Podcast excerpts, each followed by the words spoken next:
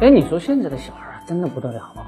昨天晚上下班回家，我找一东西啊，找找不着啊，就很生气啊，就问我老婆，我说你把我东西放到哪儿了？我们声音有点大，我老婆就马上就发飙了，说你自己的东西自己找去，你是嚷嚷什么呀？然后嚷着嚷着就呛呛起来了呗。这个时候啊，我儿子当当当当跑进来，说你们吼什么吼啊？你这哪有当爸爸的样子？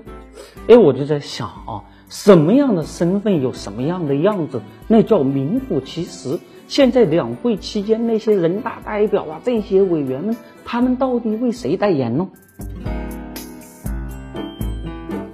人大是参政议政的平台，不是哭诉抱怨的平台，更不是趁机打击的平台。说这话的是谁呀？马云啊！马云曾经高调宣布：一部政协，二部人大，三部党代表。当人大代表在两会的一份提案流出来的时候，马云再也坐不住了，一定要站出来跟厂子里这位人大代表进行掐架。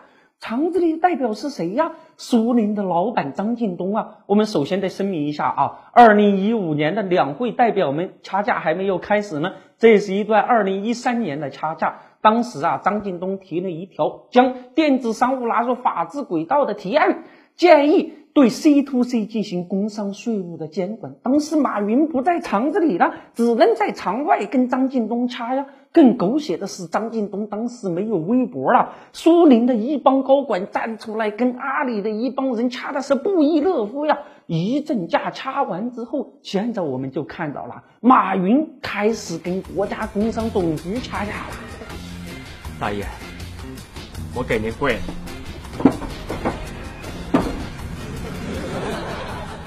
谁让你马云不当代表了？看看人家度娘的老板李彦宏，直接在厂子里就跟张近东掐起来了。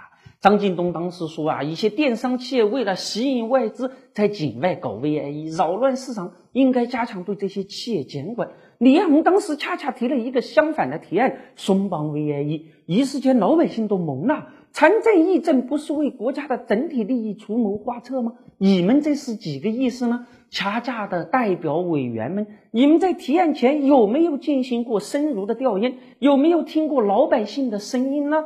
新东方的老板俞敏洪说过一句话：没有进行深刻调研的提案，那都是瞎搞。现在全国人大代表中有四十三位是上市公司啊，市值超过一点九万亿。如果加上政协委员的话，市值那是数万亿呀。两会上，企业家到底该为谁代言呢？是企业利益、行业利益，还是更大的公共利益呢？两会议政可以掐架，但不是瞎搞的剧场嘛。我们还有一个微信公众号平台“德林社”，如果还想了解有趣、好玩、听得懂的经济学，那就在微信里搜文字“德林社”或者拼音“德林社”，点击关注即可。记住，不是德云社，是德林社，别设错了哟。